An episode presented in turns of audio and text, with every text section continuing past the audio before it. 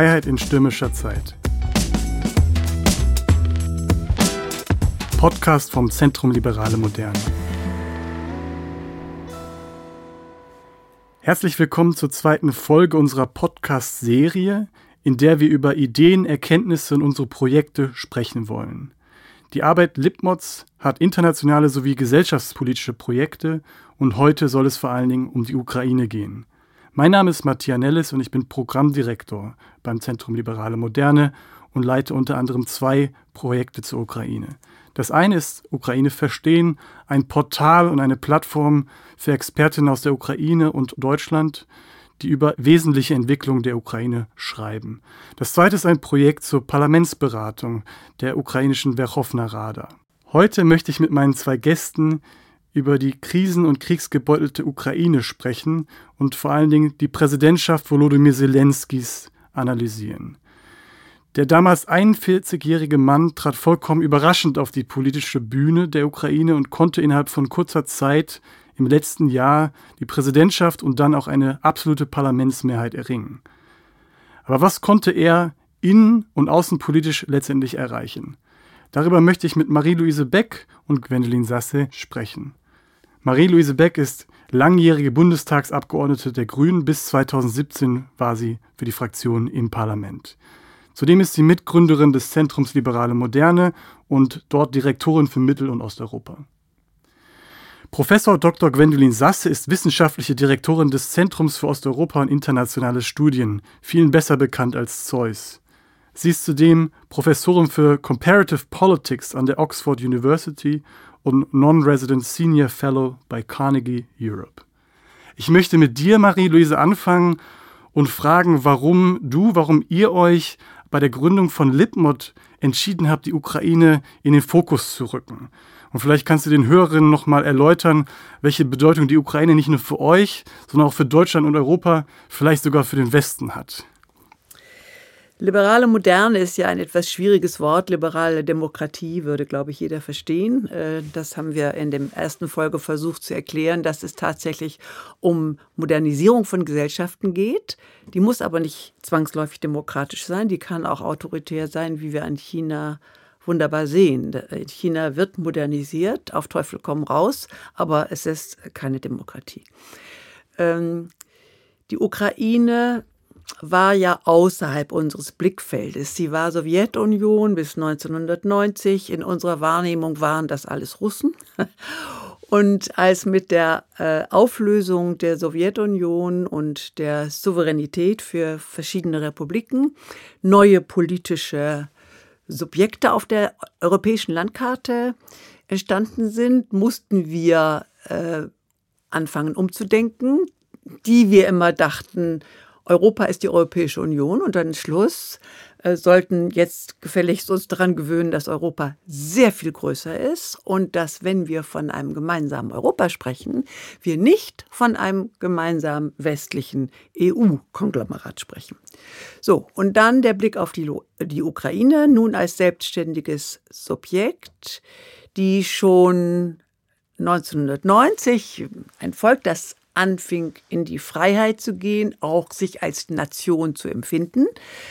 Ähm, und dann mit verschiedenen Versuchen tatsächlich in die Demokratie zu gehen. Das ist dann bekannt als Orangene Revolution und man kann sagen, letztlich dann gescheitert an den politischen Eliten vor allen Dingen. Trotzdem hat sich seit 2004 bis dann 2014 in den zehn Jahren offensichtlich in der Gesellschaft etwas getan.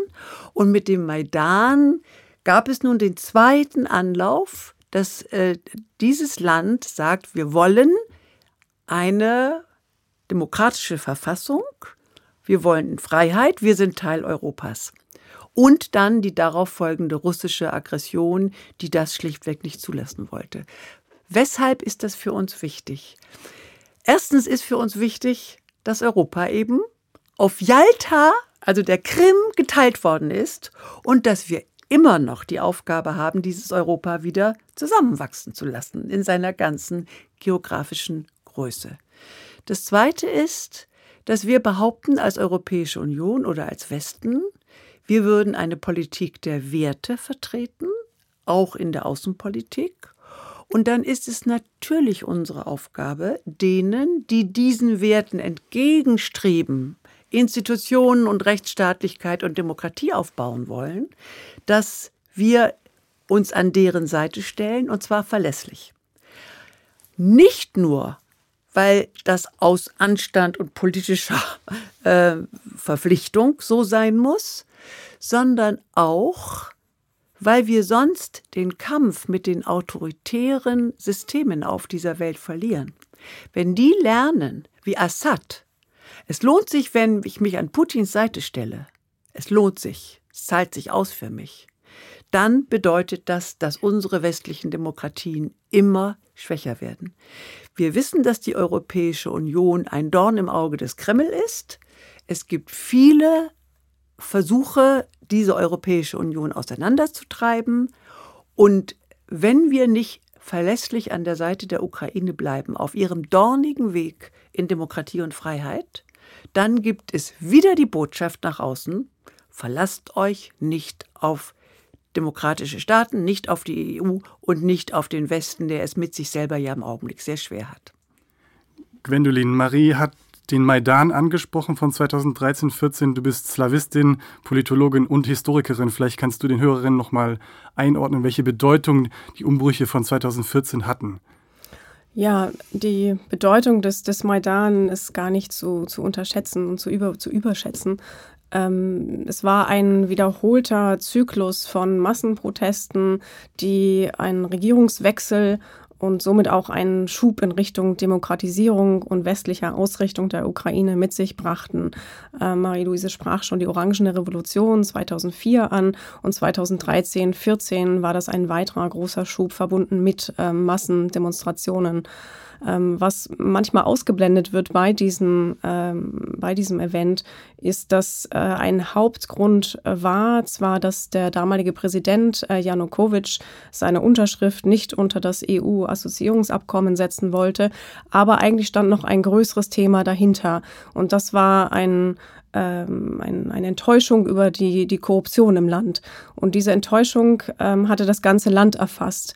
Die Ukraine wird zu Unrecht häufig als ein sehr geteiltes Land dargestellt in einen westlichen und einen östlichen Teil geteilt. Ähm, und man geht davon aus, dass der östliche Teil nach Russland guckt und auch zu Russland gehören will, dass dort nur Russen und russischsprachige Menschen leben. Dies ist eine ähm, starke Verkürzung der Realität in der Ukraine. Und gerade am Euromaidan konnte man so gut sehen, dass die Enttäuschung über die nicht vorankommende wirtschaftliche Entwicklung, man will Lebensstandards wie auch im Westen, man, man möchte reisen, man möchte äh, Demokratie im eigenen Land haben und man möchte eben nicht mehr zu Russlands Einflusssphäre gehören. Und all diese Dinge haben sich im Euromaidan äh, dann in diesen Massenprotesten äh, wiedergespiegelt und entladen. Diese ähm, Proteste haben auch Gewalt mit sich gebracht und sind ein direkter Vorläufer der ähm, Besetzung der Krim durch Russland und auch des Krieges, der heute noch im Donbass herrscht. Marie-Louise hat sehr zu Recht angesprochen, dass die Ukraine zu wenig im öffentlichen Bewusstsein bei uns äh, verankert ist. Sie tritt nur punktuell in der Berichterstattung auf, wenn es zum Beispiel einen Euromaidan gibt oder wenn ein Krieg ausbricht oder die Krim annektiert wird. Aber dann auch so etwas wird dann schon wieder so scheint es zur Normalität. Und auch der Krieg, der in Europa äh, stattfindet, noch im Donbass, ist äh, viel zu wenig präsent. Ein Krieg, der immerhin über 13.000 Menschen bisher das Leben gekostet hat, der ähm, ungefähr zweieinhalb Millionen Menschen, mindestens zweieinhalb Millionen Menschen aus ihrer Heimat vertrieben hat, in, in, entweder innerhalb der Ukraine oder sie sind nach Russland geflüchtet. Dies sind wichtige Themen, die es ähm, sowohl in dieser Diskussion jetzt, aber auch bei, bei Lipmod oder am Zeus zu thematisieren gilt. Marie-Louise, du hast die Veränderungen 2014 bis heute in der Ukraine sehr genau verfolgt, warst dutzende Male dort, hast mit Experten und einfachen Bürgerinnen gesprochen. Bevor wir jetzt zur Präsidentschaft Zelensky selber kommen, wie würdest du Veränderungen in den letzten Jahren einordnen, auch mit Hinblick auf Zelenskys Präsidentschaft? Wie konnte es möglich werden, dass ein absoluter Quereinsteiger die politische Landschaft so umkrempeln kann? Zunächst einmal also ist die Beobachtung, und das ist auch meine Hoffnung für das Land, dass sich auch zwischen 2004 und 2014, auch wenn es scheinbar ein Misserfolg war, die Orange Revolution, doch ganz viel entwickelt hat. Das haben wir früher Graswurzel genannt, also gesellschaftliche Entwicklung, die das Land vorbereitet hat für die Forderungen, die dann auf dem Maidan äh, zusammengetragen worden sind. Ähm, das Wesentliche ist, glaube ich, dann gewesen, dass mit dem Umschwung 2014 und wir haben ähnliche Erfahrungen mit dem Zerfall der Sowjetunion und selbst der, der Implosion der DDR, dass natürlich zum Vorschein kam, die fehlenden Institutionen, der fehlende Rechtsstaat, eine dramatische wirtschaftliche Situation und also der Weg in einen Schritt in Richtung Demokratie mit der Konfrontation mit ökonomischer Wahrheit, Realität und dem Weltmarkt zu tun hatte. Denn Modernisierung heißt auch, sich in den Weltmarkt einzufädeln. Das alles hat nicht von vornherein zu einem besseren materiellen Leben für die Menschen geführt, sondern das hat zur Verteuerung von Energie geführt. Das hat dazu geführt, dass alte Fabriken schließen mussten. Alles Dinge übrigens, die wir wirklich in kleinem Maßstab aus den Umbrüchen in der DDR kennen, nur dass hier in Deutschland viel mehr Ressourcen da waren, um diese Transformation aufzufangen. Und dazu ein Krieg in einem Land, was faktisch keine funktionierende Armee hatte. Das alles hat sich abgespielt in der Zeit Präsidentschaft Poroschenko. Und im Grunde genommen muss man sagen, das alles eigentlich war fast eine Mission Impossible mit den unendlichen Erwartungen. Gleichzeitig hat er natürlich auch seinen Teil dazu beigetragen, wenn er seine persönliche Glaubwürdigkeit aufrechterhalten hätte. Vielleicht wären die Menschen dann sogar mitgegangen in eine zweite Runde, wo es um Vertrauen geht. Und das hat er leider auch verloren. Ich verstehe das bis zum heutigen Tag nicht. Ob ich drei Milliarden oder vier Milliarden besitze, ist doch vollkommen wurscht. Äh, aber ob das Volk mir vertraut und sagt, dass der ist eine ehrliche Haut und der tut alles, was er kann, um dieses Land aus der schwierigen Situation herauszuführen. Das hat er leider selber verspielt und das tut mir eigentlich sogar für ihn leid, obwohl er dafür selbst verantwortlich ist.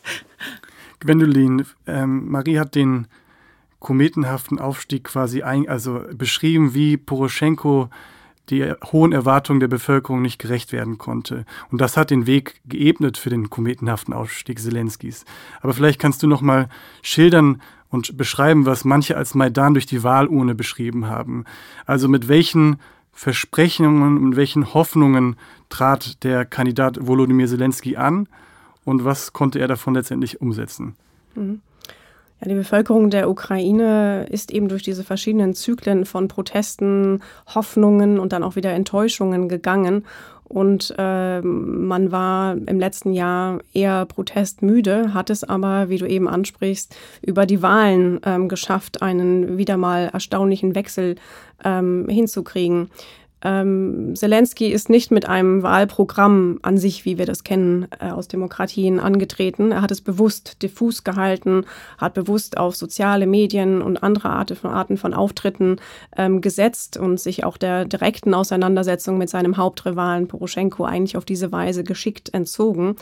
Aber dennoch sind zwei Themen in seiner Wahlkampagne sehr präsent gewesen. Und damit hat er auch den Nerv der, der Stimmung getroffen. Und das muss man ihm zugute halten. Und wenn wir jetzt eine Art Zwischenbilanz ziehen nach einem Jahr, dann kann man sagen, dass sich Poroschenko viel zu weit von der Grundstimmung der Bevölkerung ähm, entfernt hatte. Und ähm, Zelensky hat insbesondere äh, auf ein Ende der Korruption und auf ein Ende des Krieges gedrängt. Aber er hat auch darüber hinaus etwas angesprochen, was ähm, Poroschenko nicht mehr verstanden hat. Ähm, Poroschenkos Wahlslogan lautete Armee, Sprache, Glauben. Das heißt, die Kriegsrhetorik, die Poroschenko zum einen verständlicherweise ähm, äh, von sich gab, ähm, zum anderen aber auch durchaus als übersteigert aus der Bevölkerung empfunden wurde, kam nicht mehr an. Hinzu auch die, kam auch die äh, Fokussierung auf eine enge sprachliche, ethnische Definition des Ukrainischen, des Ukrainer oder Ukrainerin sein. Und äh, das äh, konnten wir schon länger auch aus Umfragen zum Beispiel sehen, dass die Ukraine vielleicht schon immer, aber insbesondere seit 2014, auch im Zusammenhang des Krieges, ein auf den Staat äh, gemünztes Identitätsverständnis hat. Das heißt, hier geht es nicht um ethnische und sprachliche Unterschiede. Ja, in der Ukraine wird auch Russisch gesprochen, aber die Identifizierung mit dem Staat ist stark und ist stärker, stärker geworden. Und das hat, diese Stimmung hat Zelensky aufgegriffen und hat sie auch bis heute in seinen Reden und Äußerungen immer wieder thematisiert, sodass er auch die Leute im, äh, in den besetzten, in den in, zurzeit nicht von Kiew kontrollierten Gebieten im Donbass, wo der Krieg herrscht, dass er sie konkret anspricht als Staatsbürger und Staatsbürgerin der Ukraine, dass er sich auch an die Bevölkerung der Krim mit diesen Worten wendet, das hat den Nerv der Zeit getroffen und so lassen sich unter anderem in Verbindung mit der Enttäuschung über die nicht vorankommende Korruptionsbekämpfung unter Poroschenko die 73 Prozent erklären, mit denen er dann in einem sehr klaren ähm, Wahlsieg in der zweiten Runde gegen Poroschenko gewonnen hat. Und Poroschenko und die politischen, kulturellen Eliten generell waren, glaube ich, überrascht von diesem Ergebnis, was auch wieder zeigt, wie weit sich die, die damalige Elite ähm, äh, entfernt hatte von der Stimmung der Bevölkerung. Aber es ist schon ähm, erstaunlich eigentlich, dass auch 73 Prozent der Bevölkerung im ganzen Land, wiederum nicht nur in einzelnen Regionen, sondern im ganzen Land auf dieses Risiko einlassen. Ähm, und ein Jahr später ist die Stimmung gemischt. Ähm, er ist nach wie vor nicht ganz unpopulär, aber die 73 Prozent würde er zum jetzigen Zeitpunkt sicher nicht bekommen. Marie, ich würde gerne nochmal auf Außenpolitik eingehen. Das zentrale Wahlversprechen Zelenskis war, den Krieg mit Russland zu beenden. Vor den Wahlen waren die Sorgen groß, dass Zelensky möglicherweise die Westbindung der Ukraine in Frage stellen könnte oder von dem erfahrenen Fuchs Putin in einer Verhandlung möglicherweise über den Tisch gezogen werden könnte. Wo stehen wir mit Bezug auf die Friedensbemühungen nach einem Jahr? Was konnte Zelensky außenpolitisch letztendlich erreichen? Ja, wenn du formulierst, äh, er wollte den Krieg mit Russland beenden, wäre es ja wunderbar, wenn die Ukraine äh, als kriegsführende Macht aufhören würde, Krieg zu führen gegen Russland. Leider ist es andersrum. Und wir haben dieses sehr unvollkommene Minsk geboren in einer Zeit, wo man es anders nicht machen konnte. Der Präsident Poroschenko hatte damals 2000 durch russisch separatistische Militär eingekesselte Soldaten. Das waren die Bedingungen, unter denen in Minsk verhandelt worden ist. Das muss man noch mal in Erinnerung rufen. Ähm, so und das Problem ist bei Minsk eigentlich die Grundfrage: Will Putin, dass dieser Krieg wirklich endet oder nicht? Will er, dass die Ukraine ein erfolgreich wird oder nicht? Denn ähm, meine Einschätzung ist, es ist nicht die NATO, die dem Kreml Angst macht und Putin. Es sind die farbenen Revolutionen. Georgien, Moldawien, vielleicht sogar Armenien äh, und eben äh, die Ukraine wenn diese Länder nicht nur demokratisch werden, mehr Rechtsstaat bekommen, sondern es ihnen auch noch ökonomisch besser geht, die, die Modelle erfolgreicher sind, dann wird es wirklich gefährlich für die Eliten, für die russischen Eliten, die sich ja dramatisch bereichern. Wir sprechen darüber nicht viel, aber man muss nur mal sagen, geht mal nach London, da seht ihr, wo das russische Geld ist. So, und ähm, dieses Versprechen mit aller Kraft, dem Krieg beenden zu wollen, ist ja etwas, was so tief aus der Seele der Menschen spricht. Alle Familien leiden unter diesem Krieg, haben Angst, dass ihre Söhne eingezogen werden könnten, dass sie an die Front gehen müssen, dass es noch wieder aufflammt und natürlich, dass das Land sich nicht entwickeln kann, solange der Krieg äh, tobt in diesem Land.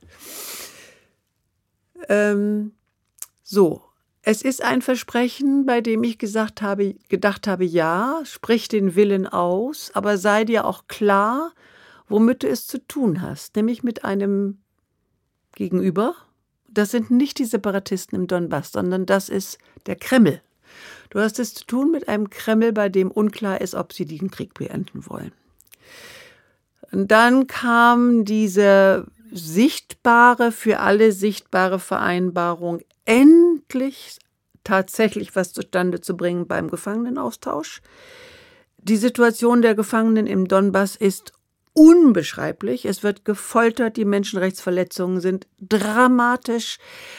Insofern jed, jeden, den, den man dort rausholen kann, ja, da geht mir das Herz auf. Gleichzeitig muss man wissen, hat der Kreml die ganze Sache extrem schlau gespielt und sich vor allen Dingen Spione aus der Ukraine geholt bei diesem Austausch.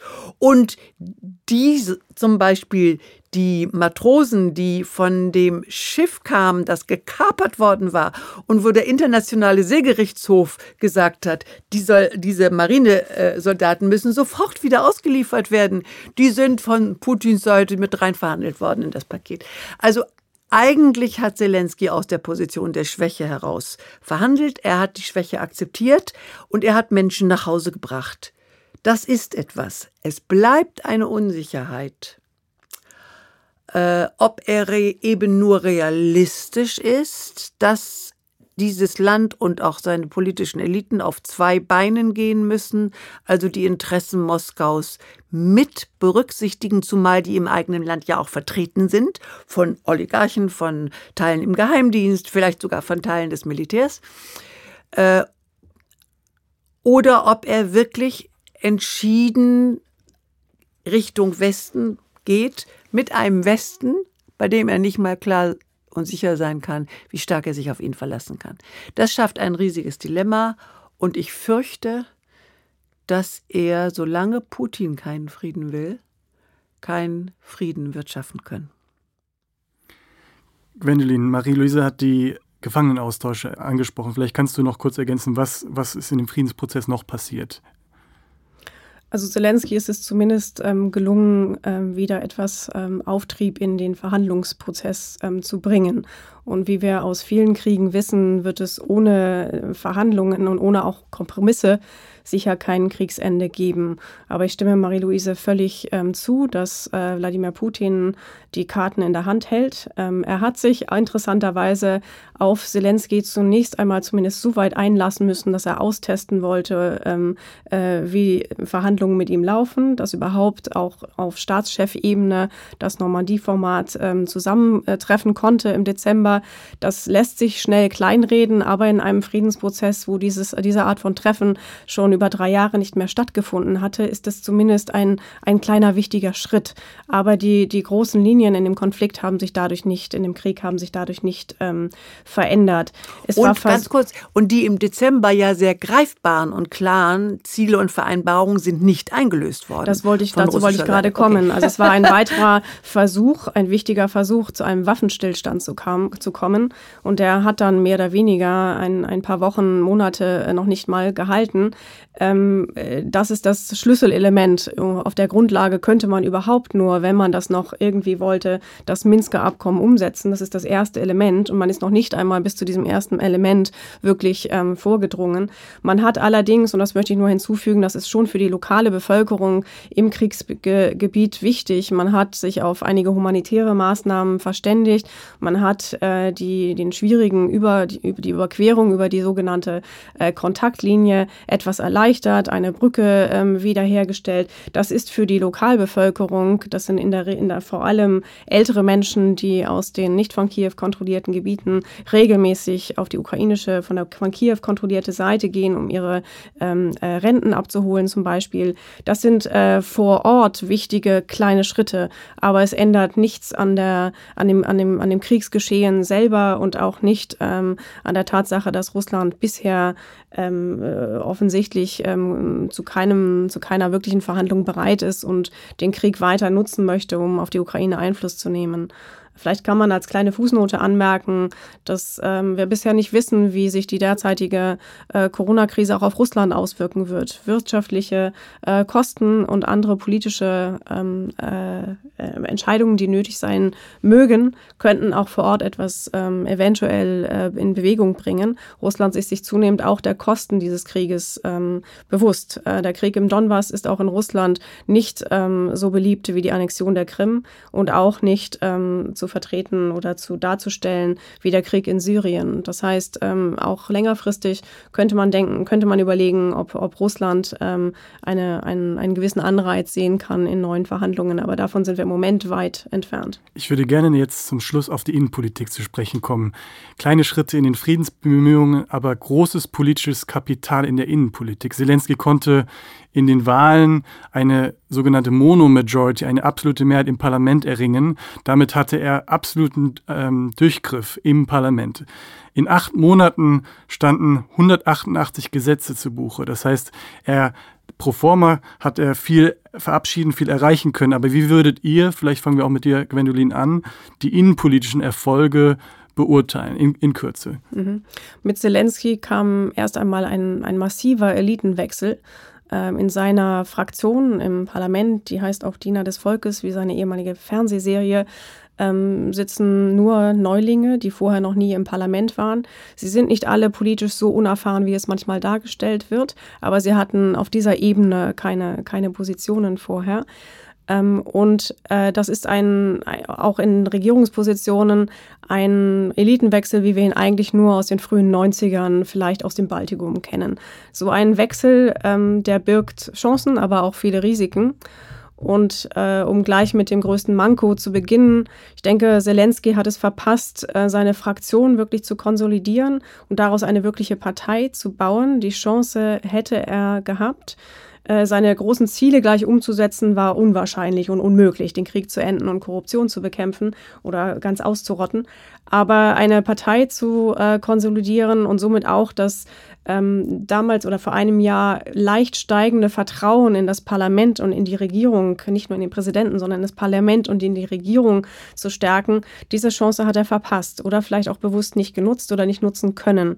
Ähm, und darin sehe ich ein, das Hauptproblem seines ersten Jahres, dass also jetzt die politischen Institutionen wie das Parlament und die Regierung ähm, eigentlich ähm, so schwach wie immer sind. Und sobald seine, und wir sehen die ersten Anzeichen dafür, seine Mehrheit, seine beeindruckende Mehrheit im Parlament, äh, die keine Koalition erforderte, ähm, jetzt ähm, zu bröckeln beginnt.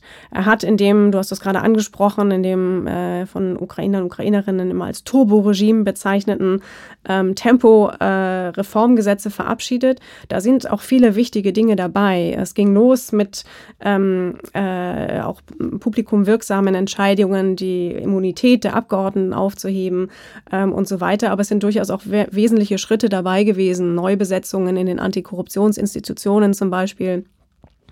Aber dann hat sich dieses Momentum schnell zu agieren, auch nicht die äh, nötigen politischen Netzwerke zu haben. Er, er besetzt immer wieder Stellen mit Leuten, die er persönlich kennt. Ähm, das ist nicht ungewöhnlich in der ähm, ukrainischen Politik. Das war auch vorher schon so. Aber das sind nicht Leute, die, äh, die äh, vielleicht die größte Expertise haben in äh, Wirtschaftsfragen zum Beispiel. Und er hat dann ähm, mehrmals schon Minister ausgewechselt, auf Regierungsebene insbesondere, und äh, während nach einem Jahr bereits den, den Ministerpräsidenten ausgewechselt, schon zweimal inzwischen den Finanzminister Minister ausgewechselt. Dreimal Gesundheitsministerium. Und das, und das äh, zu Beginn der Corona-Krise, das, ja. äh, das zeugt davon, dass ähm, fast verzweifelt nach Mitteln gesucht wird, um den präsidialen äh, Durchsetzungs, äh, die du Durchsetzungskraft unter Beweis zu stellen. Aber diese Art von Mittel verbraucht sich dann schnell. Ähm, und die zunächst eigentlich sehr vielversprechenden Neubesetzungen, der, der äh, Ministerpräsident, auch der neue Generalstaatsanwalt, ähm, sind nun schon, wir sind schon über eine, die nächste Phase hinweg. Ähm, und da ist, ist leider auch wieder eher ein Plateau erreicht in der, zum Beispiel in der Korruptionsbekämpfung. Also eine Personalpolitik, die der eines Trumps in nichts nachsteht. Marie, wie würdest du die Innenpolitik charakterisieren, auch mit Hinblick auf äh, die Oligarchen zuletzt? Es gab die große Befürchtung, dass Igor Kolomoisky, der den Erfolg mit seinem Fernsehsender äh, den Erfolg Zelenskis ermöglicht hat, dass er immensen Einfluss auf Zelensky, auf die Partei haben würde. Wie würdest du also die Innenpolitik abschließend auch mit Hinblick auf diesen Oligarchen charakterisieren? Ja, wir wissen es nicht. Ich würde nach wie vor sagen, intransparent. Also die Frage war immer, wer ist Zelensky und wer steht hinter ihm. Ähm, es ging ja um eine Bank, äh, etwa im Wert von 5 Milliarden, äh, deren Einlagen Herr Kolomoisky ins Ausland geschafft hat. Und äh, dann ist der Staat, das alles noch Zeit Poroschenko, ist der Staat ins Obligo gegangen, hat diese Bank verstaatlicht, aber damit auch die fünf Milliarden Schulden ausgeglichen. Und äh, Herr Kolomoisky war ja sofort am Tag nach der Wahl von Zelensky äh, wieder in der Ukraine. Er hat sich vorher im Ausland aufgehalten. Und die große Frage war immer, und das war so der Lackmustest, äh, kriegt Kolomoisky die Bank von Zelensky zurück, ja oder nein? Und wenn Zelensky dafür sorgt, dass Kolomoisky die Bank zurückkriegt, dann war es das nichts mit dem Versprechen, dass die Korruption beendet werden soll. Und dann ist er eben doch äh, eine, eine Puppe von Kolomoisky. So, das hat sich nun unendlich lange hin und her gezogen. Wir wissen inzwischen, dass in dieser bunten Truppe Diener des Volkes Kolomoisky natürlich seine Leute sitzen hat. Ich meine, wenn man dafür 50 Millionen auf den Tisch legt oder so, kann man eben auch Menschen kaufen, in jedenfalls noch stärker in so einem armen Land wie in der Ukraine. Ähm, so, und ähm, da hat Zelensky doch sehr gezögert. Äh, und letztlich muss man sagen, ist das, was jetzt in der Rada entschieden worden ist, Kolomoisky soll die Bank nicht zurückbekommen. Da ist Zelensky, ich würde sagen, vom Internationalen Währungsfonds am Nasenring mit zu dieser Entscheidung gezogen worden. Ähm, jetzt gibt jetzt durchaus noch die Frage, ob das verfassungsrechtlich so korrekt ist, was da jetzt in der Rada eingebracht worden ist. Also ich kann nur sagen, wenn man das als Lackmustest zeigt, war die Performance nicht überzeugend. Ich finde noch dramatischer, dass das erste Personaltableau, was man so kennenlernen konnte, die jungen, wirklich modern wirkenden, westlich demokratisch wirkenden, jungen Minister, Staatssekretäre, zum Teil sogar Leute aus der NGO-Szene, die äh, dieses Kabinett ausmachten, dass die fast alle schon weg sind. Und oft ersetzt inzwischen von Leuten, die mit Kompetenz und dem Amt, wo das nicht zusammengehört, sondern wo man immer mutmaßen muss, es geht um es geht um ja, Seilschaften und, äh, und letztlich ist Zelensky eben doch ein Populist. Äh, also zum Beispiel dieses Versprechen, ein wunderbarer Slogan, äh, Staat im Smartphone, ja, wir stellen uns an die Spitze der Bewegung des modernen Europa. Klingt super toll. Und er ist ja auch als Person modern, westlich, äh, springt auf die Bühne, ist ein Entertainer. Alles, was ein Populist braucht, aber in einer so dramatisch schwierigen Lage, wie das Land schon war und durch Corona natürlich noch mal zusätzlich geworden ist würde ich mir Verlässlichkeit, sichtbare Ernsthaftigkeit, strategisches Denken, rationale Entscheidungen, das alles würde ich dem ukrainischen Volk wünschen, weil ich ihm nicht wünsche, dass es wieder und noch einmal enttäuscht wird. Das sind schöne Worte zum Ende. Vielen Dank, Marie-Louise. Vielen Dank, Gwendoline Sasse. Das ist bestenfalls eine gemischte Bilanz dieser ersten dieses ersten Jahres der Zelensky-Präsidentschaft. Sie merken, es muss noch viel weiter analysiert werden. Es muss genau geschaut werden, wie sich der Präsident weiter innen- und außenpolitisch verhält. Deshalb für alle, die sich damit mehr beschäftigen wollen, empfehlen wir Ukraine verstehen und auch die Portale des Zeus. Wir danken Ihnen herzlich und freuen uns auf die nächste Sendung zur ökologischen Moderne im Juni. Herzlichen Dank.